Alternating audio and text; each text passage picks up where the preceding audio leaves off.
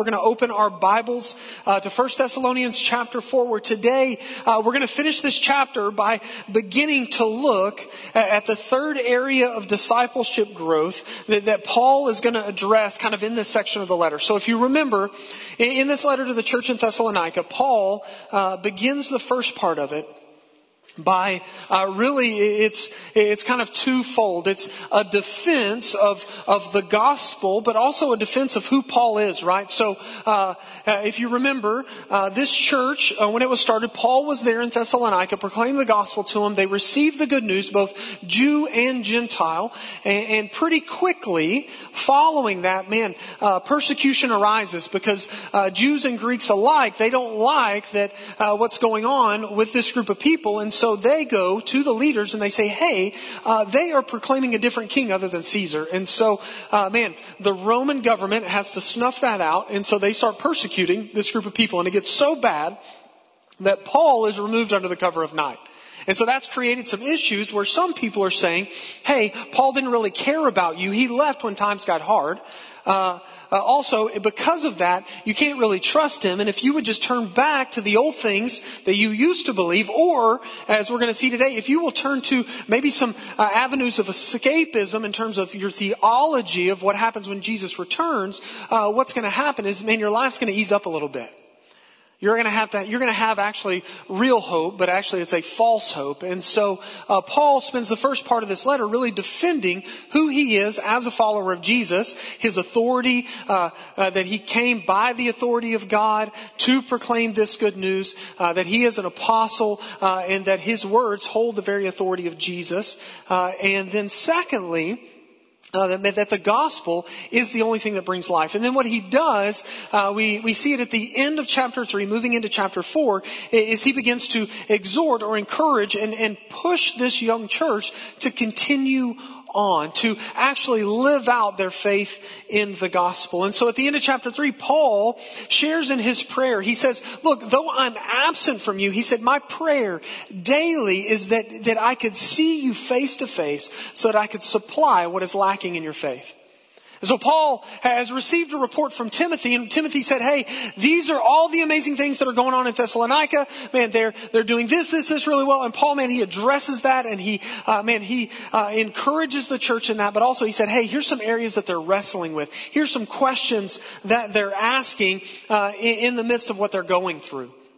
And so Paul, as he prays, he says, well, I'm not going to waste any time. Even though I can't be face to face with them, I'm going to write to them and I'm going to, I'm going to uh, equip them. I'm going to pour into them. And so, uh, he moves in chapters four and five to, uh, three areas of what we would term as, um, we've termed as ethics or, uh, moral principles that are to govern their behavior. And so Paul says, hey, uh, if we're talking about the gospel lived, this is how it looks in these three areas. So we may see weakness. We may see wrestling. Maybe you've, uh, maybe you're ignorant to a certain thing, or maybe you just need some equipping. And this is what he seeks to do in these three areas. And so what he, he's trying to do is he's saying, hey, I want to equip you, church, in the face of persecution, in the face of pressure, in, in the face of this temptation to return what you once worshiped or to uh, some avenue of maybe false teaching that'll just make you feel a little better in the moment. Paul addresses these things. And so area one, as we saw, was focused on the call to abstain from sexual immorality. And then area two that we looked at last week was what it means to love one another, right? Paul says, hey, well, as the church, we are to be a people that love one another well. And so Paul engages this portion of the text by doing three things. He encourages the church. He says, hey, I, don't even need to write to you about this because when I, uh, what I've heard is that you are loving one another really well. You're, you're doing such a good job at it that other churches around Macedonia are being encouraged by it and it's motivating them to love each other well. And then secondly, he exhorts them. He seeks to motivate them, right? Which is kind of Paul's MO. He says, hey, while you're doing this, it's good, but keep going. He says, I want you to love one another more and more and more. Seek that. And then lastly, he admonishes, he sends a warning to this church because what's happened is that some have stopped working and they've, and because they've stopped working, they've quit really acting out in love towards one another. And so Paul says that we are to love in ways that lead to both accountability and proclaim our secure hope in Christ's finished work on our behalf. He says, here's three ways you do that. He says, one, you live a quiet life. So in the midst of all this, and we're about to dive into it where we're going in the text today, man, some believe that Jesus was either about to return or even others who believe he's already come so it doesn't even matter and so they had stopped working or they were so excited about that prospect that they quit doing and living their daily life, right? And so Paul says, hey, live a quiet life. What he means by that is live a level-headed life. Don't not be excited, but man, make sure your focus is on what Jesus has called you for today, right?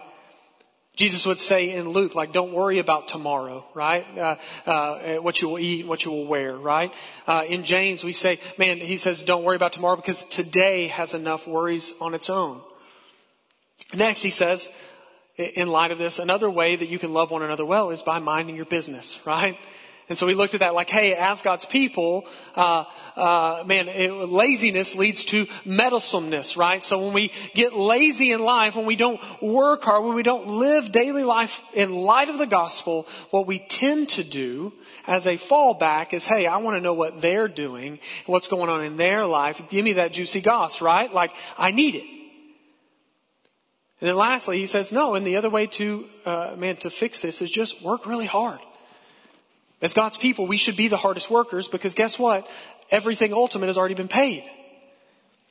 So following this, Paul is now going to move into his last area of teaching that, that, really focuses on two questions that were causing not only a lot of wrestling in the church in Thessalonica, but they were actually attributing, I believe, to some of the issues they were having with not loving one another well.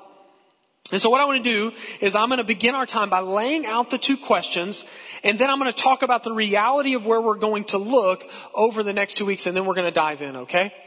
And you'll understand why I'm going to lay all this out once we dive in here in a moment. So, uh, first, the two questions.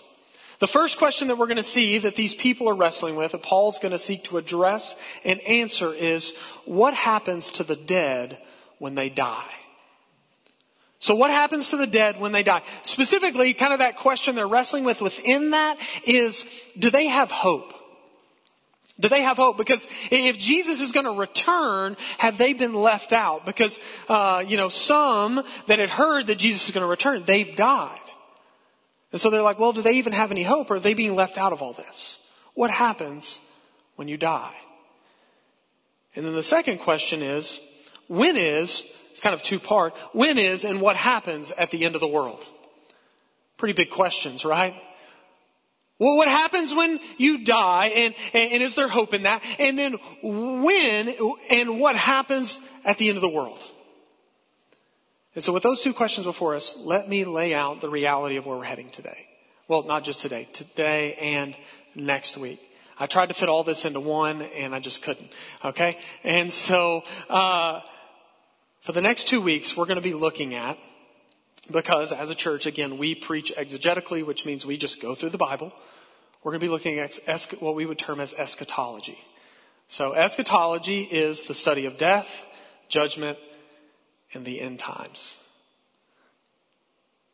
And so when you hear that, when people hear this topic, when we hear uh, questions or sermons about eschatology or conversations uh, about the end times or death and judgment, uh, when this topic is being taught, uh, I believe that you see two common things happen.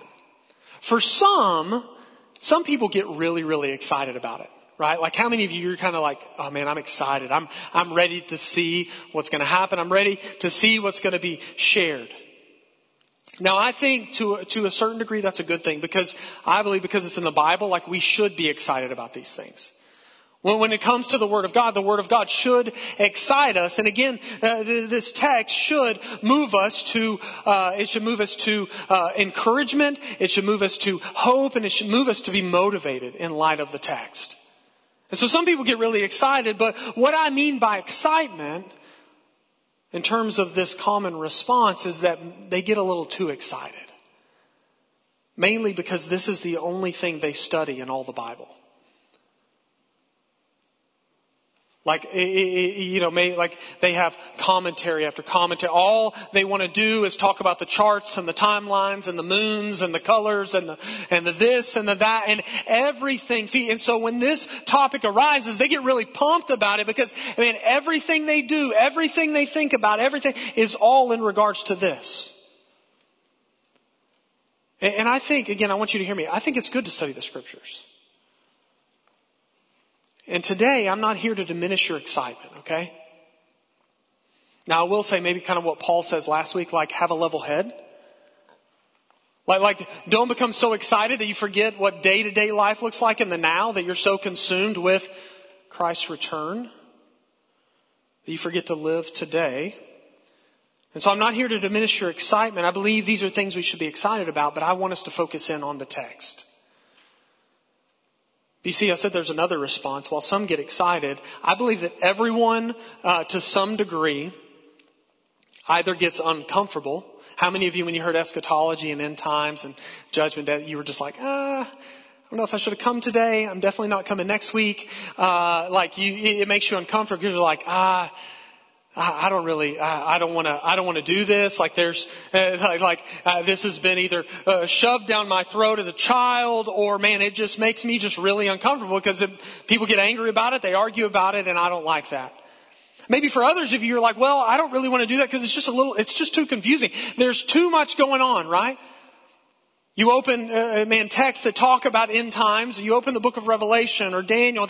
You start reading, you're like, what in the world is happening here?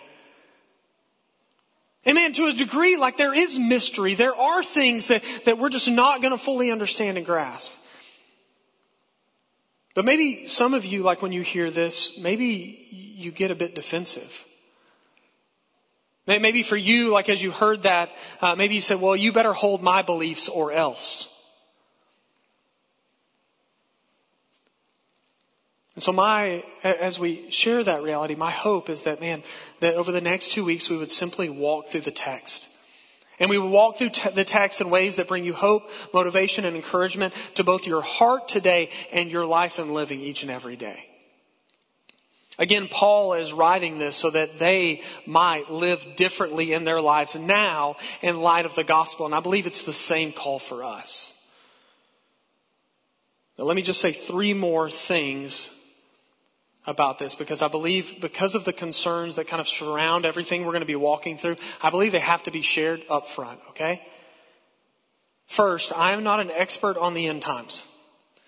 I'm not going to make that claim at all, okay? You may know more about whatever particular part of this than I do, and I'm okay. Like, I want to learn, I want to go, but I'm not an expert. I don't believe anyone can ultimately be a full expert because we're, man, there's some things that are just mystery. Second, and I think this is really, really important, when we talk about specifically the end times, these are open-handed, this is an open-handed issue, okay? What I mean by that is there's certain close-handed things in scripture that, man, they don't change, right? Like the deity of Christ never changes. The Trinity never changes, right? Like those things don't change. And we stand upon the salvation is by grace alone, through faith alone, in Christ alone. That's it. It's not based on works. Close-handed thing. But then there's other things throughout Scripture that are open handed. And this is one of them. And so what I mean is that today as I share, guess what? You can disagree with me and that is okay. Like, let me say it again. It's okay. I'll say it a third time. It's okay, right? Because I can't tell you like how many times we've done basics classes and different things and this, you know, we share open it and it's like, no, that's okay. And then boom, they're gone. And I'm like, wait, you said it was okay. It's okay. But you see, I think the sad reality is that, man, just from my experience as a pastor in the church, is that this is one of the theological issues that divides more people in the church than close-handed issues actually do. I think there's really, from my experience, there's been three things that have caused people to leave. One, uh, your view on salvation, right? You know, is God the primary igniter? Is, human responsibility, free will, God's sovereignty? All you know. The second thing, and I don't, is man, where do you fall on the political spectrum? And, and then the third thing is, man, what are your beliefs on the end times? That's kind of been the pri- that's the triad if I was going to look at it. And Amen. As I think about this, like this theological matter, it divides those in the church so much. So, so much more than actually close-handed things do. You see, people like, people leave churches all the time over silly arguments. And if you stay in church any length of time, you're going to see it. And so what I did, uh, I looked up just a few, re, like, few crazy reasons people have left churches, and I'll just list a few. One, the, none of these are in our church, okay? Uh, an argument over the appropriate length of the worship pastor's beard. People are like someone, this is a story. This is a true story. Someone came and said, Hey, I think there's a scripture in the Bible that says people that lead worship, their beards aren't supposed to be over an inch and a half. And they said, what? They didn't know where the scripture was. They just believed it was, and they argued back and forth so much so that the person left. They were like, well, if they're not going to cut their beard, like, I'm done, right? There was a fight over whether or not to build a children's playground or to use the land for a cemetery. Like now that, like they've got bigger issues than just that issue if they're arguing that. But like that, that was the issue. Should we do something that promotes life or should we just make it a place where we bury people? And it was, it, people divided and left the church over it. There was an argument that people left the church over whether to use the term potluck or pot blessing. Because some people argued that if you use the word luck, you were gambling. And that that wasn't okay. Because you were, man, we can't leave it to luck. And so it has to just be a blessing. Like you read, you're like, really? You see, while we, we, we can giggle at this and say, man, that's silly. Man, my experience has been that people will hold liberty for things that the Bible explicitly says are wrong, but will leave at the first sign that you disagree with them when it comes to the details and timelines of the end times. Like there could be a church that says it's gospel plus works, but they believe in this view of the, the thousand year reign of Christ, and so I stay there. Or whatever it is, like you fill in the blank. And guess what? Like it's not good. Like my beliefs about the end times might not 100% line up with yours, nor yours with mine. But what I want to encourage us to do is to hold grace for one another to have good conversations and to make the gospel the main thing. And, and then, uh, more than that, that we would make sure that we're 100% aligned on the close-handed things. Those things that don't change. Those things that we're like, nope, that, there's no debate about that. And then lastly, when working through the text, my goal over the next two weeks is to just share simply what the text says rather than attempting to attach anything else to it, okay?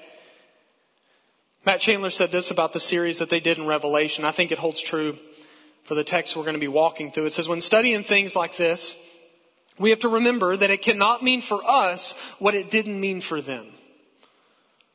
You see, this was a letter written at a specific time for a specific people who were facing a specific set of circumstances. And we do poor exegesis when we place things upon the text that are simply not there. And so with that being said, let's look now at question number one, which is what happens to the dead. Do the dead have hope when they die? By reading verses 13 through 18. It says this, but we do not want you to be uninformed, brothers, about those who are asleep, that you may not grieve as others do who have no hope. For since we believe that Jesus died and rose again, even so through Jesus, God will bring with him those who have fallen asleep. For this we declare to you by a word from the Lord, that we who are alive, who are left until the coming of the Lord, will not precede those who have fallen asleep. For the Lord himself will descend from heaven with a cry of command, with the voice of an archangel, and with the sound of the trumpet of God, and the dead in Christ will rise first. Then we who are alive, who are left, will be caught up together with them in the clouds to meet the Lord in the air, and so we will always be with the Lord. Therefore, encourage one another with these words. Okay, so beginning in verse 13, Paul moves to an area of concern in the church of Thessalonica that had probably been told to him by Timothy upon his return from meeting with this young church. And so what has happened is these people, after Paul left, they have been taught things about Christ's return. And, and as we see throughout the New Testament, there was a common phrase that was used. Uh, you see it all through the New Testament, that, right? That Jesus' return is what? His return is soon, right? Like even Jesus in, in the, in, in the, his, in Revelation, he says, behold, I'm coming soon. I'm coming quickly. Like be ready, be prepared. And so we get this term and what's happened is these people that believe, man, well soon, guess what? What do we think of when we think of soon? Tomorrow. If not, if you have children, soon is now, right? And if it's not now, it's gonna, it better be in 30 seconds or I'm gonna ask again, right? I go on car rides and it's like, are we there yet? Are we there yet? Like growing up, like, you know, uh, like it, it, was like that, that's what I thought. Like, you know, five minutes was an eternity. And these people have got to believe, like, okay, if he says that he's returning soon, if, if Christ is going to return soon, then it, it, it must be happening tomorrow. And if it's not tomorrow, it's got to be the next day. You see, but soon is a relative term because guess what? Every day we are one day sooner to Jesus' return. And so the result of this is while they heard, uh, while they heard this, uh, some who heard ha- had since died. So people had heard, man, Jesus is coming soon, and they believed it, and then they gave them hope and encouragement, which it should. And then guess what? Those people died, and so the living were looking at it and say, well, where's their hope? They died before he came. Did they miss out on the return? Did they, do they not have any hope? Where are they now? Fear and ignorance have led them to believe that they had missed out on the promise. And so Paul takes some time to write to the church regarding this matter so that they would, he says, I don't want you to be uninformed about those who are asleep, which is a really, really weird way to talk about death, right? I don't know if you're like, I've never, when talking about someone dying or death, said, yeah, they're just asleep. That's not a common phrase we use. So like, it, seems odd that Paul would use it, and yet he does. He uses this term asleep three consecutive times in verses 13, 14, and 15 to describe the dead. And so, so why would Paul use this term when talking about the dead? Well, I think we have to first know what he's not saying, and then we can understand what he actually is saying. You see, what Paul is not saying is that those who have died are not really dead, but only unconscious, right? He's not saying, well, they, they didn't really die. They're just, they're just asleep.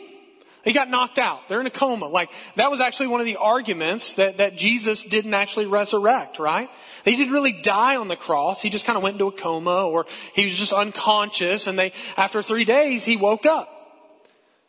But that's not like, we know that's not what happened. Like Jesus actually died. And that's not what Paul's saying here. But Jesus would actually use this same descriptor in Mark 5.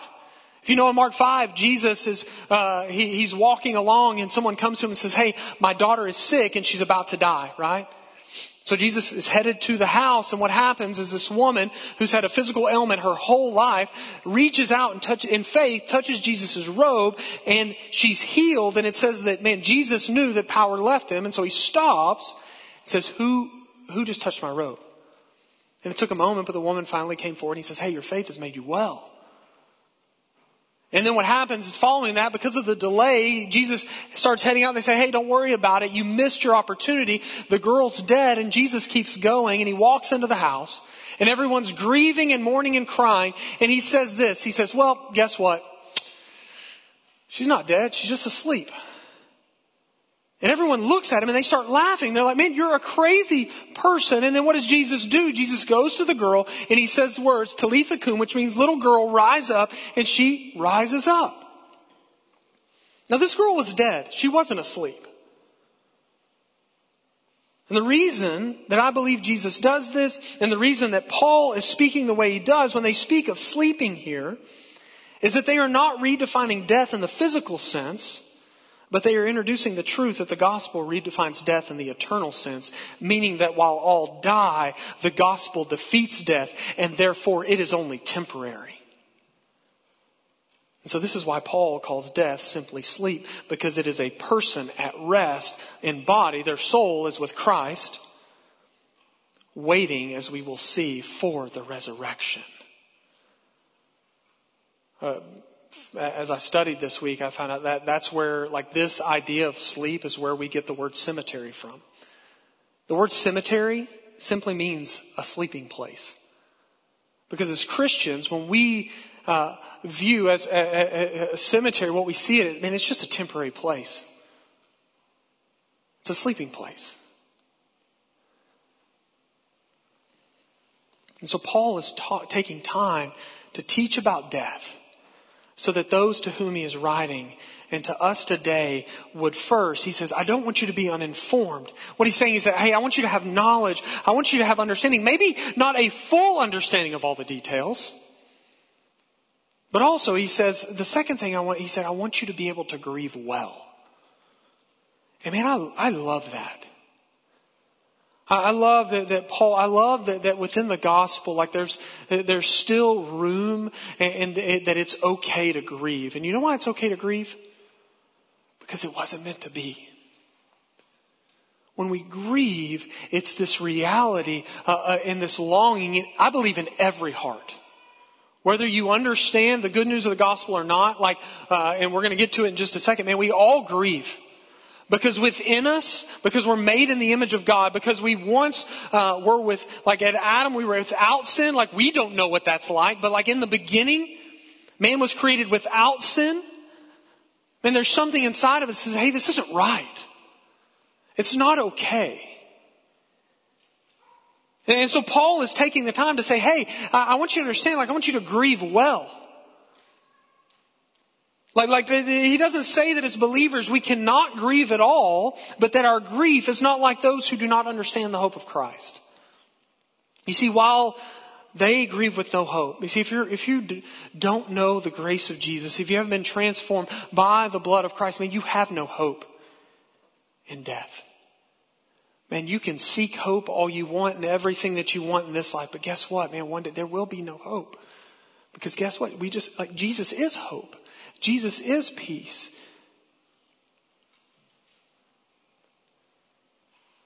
You see, but we, if you're a follower of Jesus, you grieve knowing that through Christ, you have the foundation of hope that secures not only your today, but your eternity and promises resurrection. Because Jesus died and God did not leave him in the grave but resurrected him, we have the hope that all who are in Christ will not be left out but will be brought with him. Verse 14. And then in verses 15 through 18, Paul expounds upon the reality of this hope by talking about what will happen to both the living and the dead when Christ returns. You see, Paul's going to say, hey, if you really want to know the answer, what happens uh, with the dead and why they have hope, I also have to tell you what happens to the living as well. Because guess what? It goes together. Because this is all one great hope that's actually going to lead to great rejoicing. And so in 15 through 18, we get this picture of what we term as the coming of the Lord or the parousia is actually how it's, is, is the word in the Greek, which parousia means coming or return.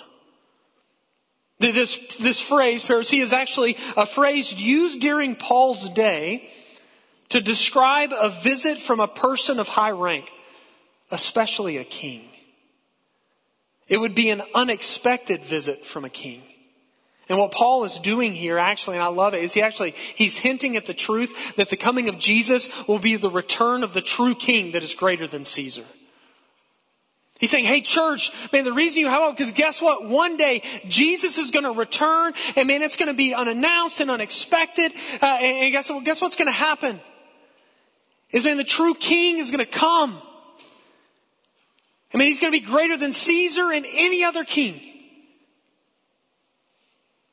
But also, I want you to remember the reason that persecution got so bad in Thessalonica was because Christians were proclaiming Jesus as king, and Jews and Greeks alike didn't like that. And so what they did is they went to the Roman officials and said, hey, these Christians, they're claiming that someone is greater than Caesar. And guess what? They were, but not in the way that the Jews and Greeks were saying. And so we see this, that, that, man, that, that Jesus will come. He will return. And so what happens when Christ returns? And what does it mean for the living and the dead? Well, what we see in the text is that Jesus will descend from heaven at the sound of command, which goes all the way back to Genesis 1 and creation, right? Like, man, when God spoke, what happens? Like the word goes forth, the command happens, In the same way, like when Jesus says, Lazarus, get up, like Jesus speaks the command, like he gets up, and so a command happens. Uh, there's a shout from the archangel, and then a trumpet blast at Christ's return. And then we see that upon this happening, it says the dead in Christ will rise first. Paul says, man, if you're struggling to, to believe that actually hope for the dead, hey, guess what? Man, guess who gets to, uh, are the first that come? The, the dead are the ones that come with him first. He says the dead will rise first. What Paul is doing here is he's bringing an answer to their question as to whether or not they have hope. And the answer is a resounding yes. For again, if God did not abandon Jesus to death, he will not abandon them either, Paul says. Rather, they will come with him when he returns. And it says the dead will rise first. They will receive their resurrected body.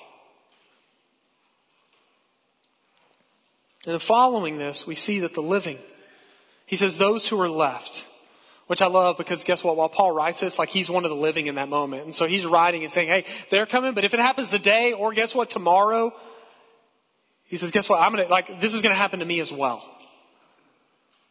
He says, those who are left after the dead rise will be, and then we get this word, caught up together with them in the clouds to meet the Lord in the air. And so we will always be with the Lord.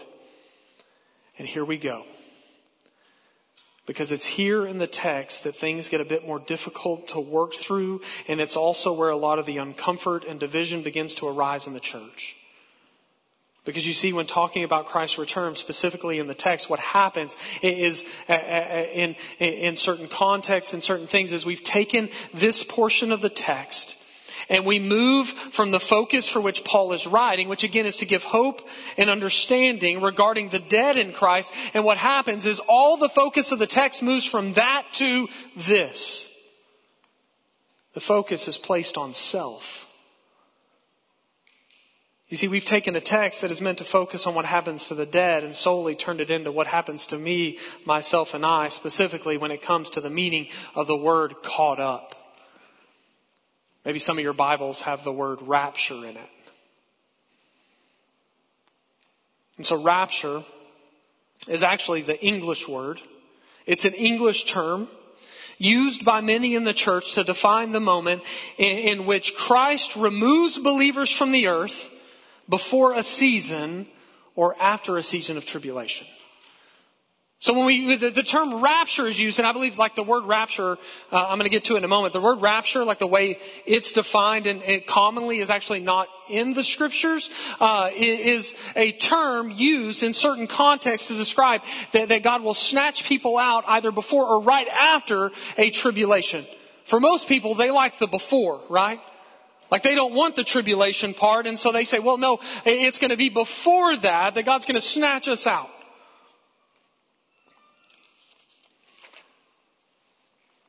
This definition, this word, and really kind of the theology behind it came about somewhere uh, around the late 19th century, uh, following a dream by a 15 year old girl. Uh, to which they took that dream and then they went through the, all of the scriptures and they said, okay, and they built kind of this theology and, and, and then it came to the States right after that in the midst, uh, proclaiming uh, a theology of escapism that you could kind of get out of hell on earth which was kind of really fitting during this time period because guess what's going on in America? The Civil War. what looked like hell on earth. And so, man, people said, no, I want out of this. And man, if that's going to get me out of it, that's what I'll grab onto. And so it took deep root in, in, some American views of eschatology, but for the most part holds very little weight in the church throughout the rest of the world. And again, I believe, and again, open handed, it's just me. We may disagree. It's okay. Again, I'm just trying to work through, this is what Paul is writing to a specific group of people at a specific time in a specific place. And I don't believe he's talking about escapism here. And that's what I believe that, man, this view at times promotes a theology of escapism that I don't believe the Bible ever teaches because I don't believe Jesus taught it. Because guess what? Jesus didn't live that. And man, he says, follow Pick up your cross and follow. He doesn't say pick up your cross and follow and then man, guess what? One day you're going to get to put it down and man, it's all going to be hunky dory because I'm going to pull you out before it gets real bad. I don't believe that's what Jesus says.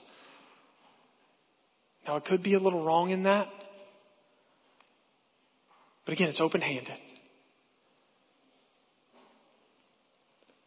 And so when reading this text, knowing what we know from the letter Paul is writing to a people that he is calling to be in the now, longing for the future. I believe that what Paul is describing is not a form of escapism, but rather a momentous occasion of hope at the consummation of all things when Christ returns and unites himself first with the dead who rise in resurrected bodies, and then with every living believer being the, the proper word, I believe, is, is caught up or seized, which is a Greek word that expresses a sudden and violent movement. It's as if, it's as if you're doing one thing and there's a boom, like it's a, uh, oh wait, like I'm seized by something. I think it's described well in Acts 23 whenever uh, the Roman officials, they, it says they go and they use the same term. They go to Paul and they grab him and, and they pull him out and take him because they're going to lynch him.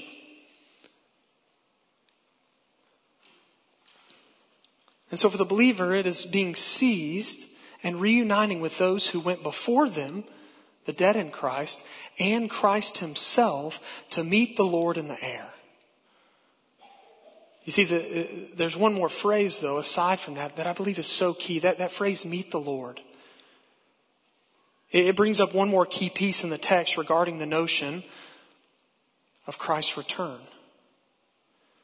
The, the, term meet the Lord is a technical term that describes what would happen when a king would visit a city during this time period. So what would happen is if you were a king, you would go out and you would say, hey, it's time for me to go, man, I want to take stock of everything that I own, everything that I have authority over. And so I'm going to head to this city first. And on your way, there would be people that would go out in front of you to declare uh, that you were on your way. And so as you made your way to the city, when, when you got outside the gates, before you, before you made it in, what would happen is the leading citizens of the city, they, they would go out. It says, it really what happened is they would be caught up. Because guess what? You better be ready when the king is on his way. And so what they would do is whatever they were doing, they would throw it down and they would head out of the city. And they would meet the king. And then, once they met the king outside the city, they would turn and, and, they would enter into the city with him as an escort on the final stage of his journey back. And so what Paul is not saying here is that believers will be removed from the earth for a period of time. Rather, what I believe he's saying is that as believers, when Christ returns, we meet Jesus, again, the true king. And we're going to get into it next week, which says, hey, guess what? You better be ready because it's gonna, it, it's gonna be like a thief and like labor pains. He says that, that we meet Jesus in the air and then we return as escorts with him as he makes his way back to earth for the final time when he returns and makes all things new.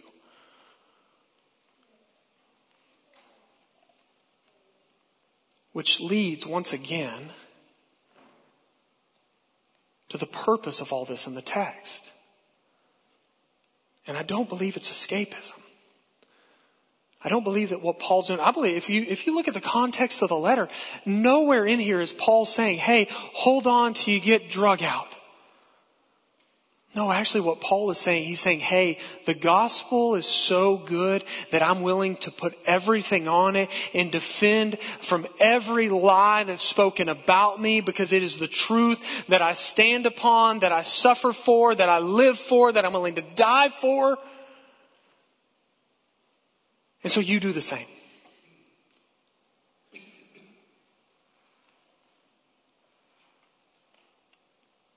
You see what Paul says at the end of this part of the passage? He says, hey, because of this truth, encourage one another in it. We are to encourage one another in the now as we long for the future. We are to encourage one another as we grieve for the dead in Christ, and oh, that we grieve. But we grieve differently because guess what? They have great hope as we do. They're just sleeping. It's encouragement to live in light of this great hope, knowing that guess what? We'll be with him. But we're called in the moment, and we're called in the moment to long for the day when he returns. But until then, we are to proclaim this hope to those who grieve without hope so that they might have hope in Christ. And then lastly, guess what? I believe what Paul's saying here is don't sit back and wait. Long for it. Hope for it. But don't let it consume you in such ways that you stop living life for the kingdom of God. Live life now for Jesus. And so, how do we respond to this text? Well, I think the first thing is that, man, for as believers in Christ, that, that we would grow in our hope and understanding that, man, while death is temporary in terms of our physical bodies, right? Like, man, those who know Jesus, they're with Christ. And one day we will be the same whether we pass on or Christ returns. There's hope. Right now, not without grief, but guess what? One day Jesus is going to return. He's going to, he's going to, he's going to come back. He's going to make all things new. He's going to, he's going to cast Satan away forever, destroy Satan. And then, but there's one more thing he does. He says that he destroys death forever. That's the last thing he destroys. There's no more death. And in, in terms of, like, he wipes every tear away, one by one. Boom, boom. You don't have to cry anymore. There's no more death. Hope is here. He's a person, and his name is Jesus. So I said that we would have hope next, that, that this text would motivate us. But it would, it would give us motivation for us to proclaim Christ. For he is the only hope in death. And He is the only hope that we have to live and grieve well. And so if you're a follower of Jesus today, man, man, your motivation should be to tell others who have no hope, be it in grief or in their eternal hope, where hope lies. I mean, today, if you, you find yourself, you're like, man, I, I don't have that hope, that you would come to know the hope that's in Christ because He is the only avenue for hope.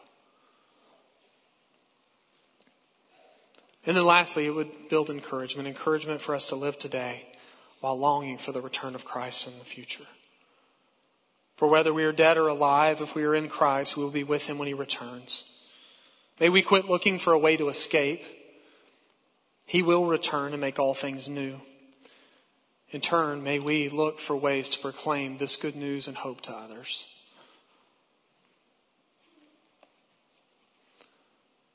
And so I'm going to have the team come forward. And what I want you to do for a moment is just reflect on the hope that you have in your life. Where does your hope lie today? Is it in the present reality of Christ's finished work in your life today? Or is it in uh, kind of that, but it's in a whole lot of things that you're just hoping would come in the future? Man, may we just be satisfied in the hope that we have in Christ.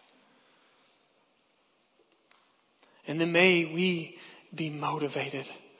That you prayer today was that because of our hope in Jesus, that man, that you would even begin to think of people that you know, man, they, they don't have any hope in grief or any hope in life, and that you would proclaim the hope that's found in Jesus. And then that we as a people would encourage one another in the midst of hardship, in the midst of persecution, in the midst of uncertainty, in the midst of the unknowns, that man, there is great hope to be found today, and that there's an ultimate hope to be found that one day we won't deal with this stuff anymore. And so what I'm going to do is I'm going to pray for us. And then the next thing we're going to do is, man, we are going to reflect on the hope that's in Christ. We're going to do that by the sharing of communion. And so the Joneses are going to be up over here and they're going to have the elements of the bread and the cup. And uh, my wife Haley and I uh, will be over on this side. Man, we're going to present the elements. And so if you're a follower of Jesus today, as you receive the bread and the cup, you receive the reality that Jesus came and that he's, he, he lived and died and he rose again. And guess what? That he's coming back for his bride. And that that should give us great hope. That that should give us motivation. That should encourage us. And so we're going to share in communion. So if you're uh, a follower of Jesus, we invite you to come and receive the elements and then grab a seat. And what I'll do is I'm going to lead us in the sharing of communion. But today, if you're not a follower of Jesus, we would ask that you abstain from this, not as a way to cast you aside, but actually we want you to know about the hope of Jesus. To, to receive the hope that is Jesus before you share in this, so you really understand what's going on because man, his life was costly. Hope cost a lot. It cost him his life. And then after we take the elements, we're to simply worship together. We're going to celebrate and, and, and cry out in, in humble dependence on Jesus, whom we need every moment. So I'm going to pray, and then y'all can make your way forward. Those that are presenting the communion, if y'all want to go ahead and come forward as I pray. Father, we thank you for your word. And we thank you for your son. We thank you that you are the God of hope. That when everything looked hopeless, that you stepped in on our behalf and that you fulfilled what we could not so that we might have life, but not simply life for the one day, but life for the now. And God, that as your people, that, that, that we would not seek to, to run from or to escape from, but God, that, that we would be motivated knowing that, man, ultimately we are yours. And God, that, that uh, whether, uh, whether we live, to live is for Christ and to die, to die is gain, for we are with you. And may we be a people that encourage one another in that reality as, as life happens, as life hits.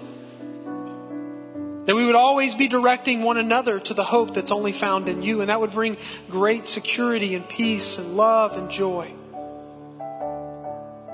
I ask these things now in Jesus' name. Amen.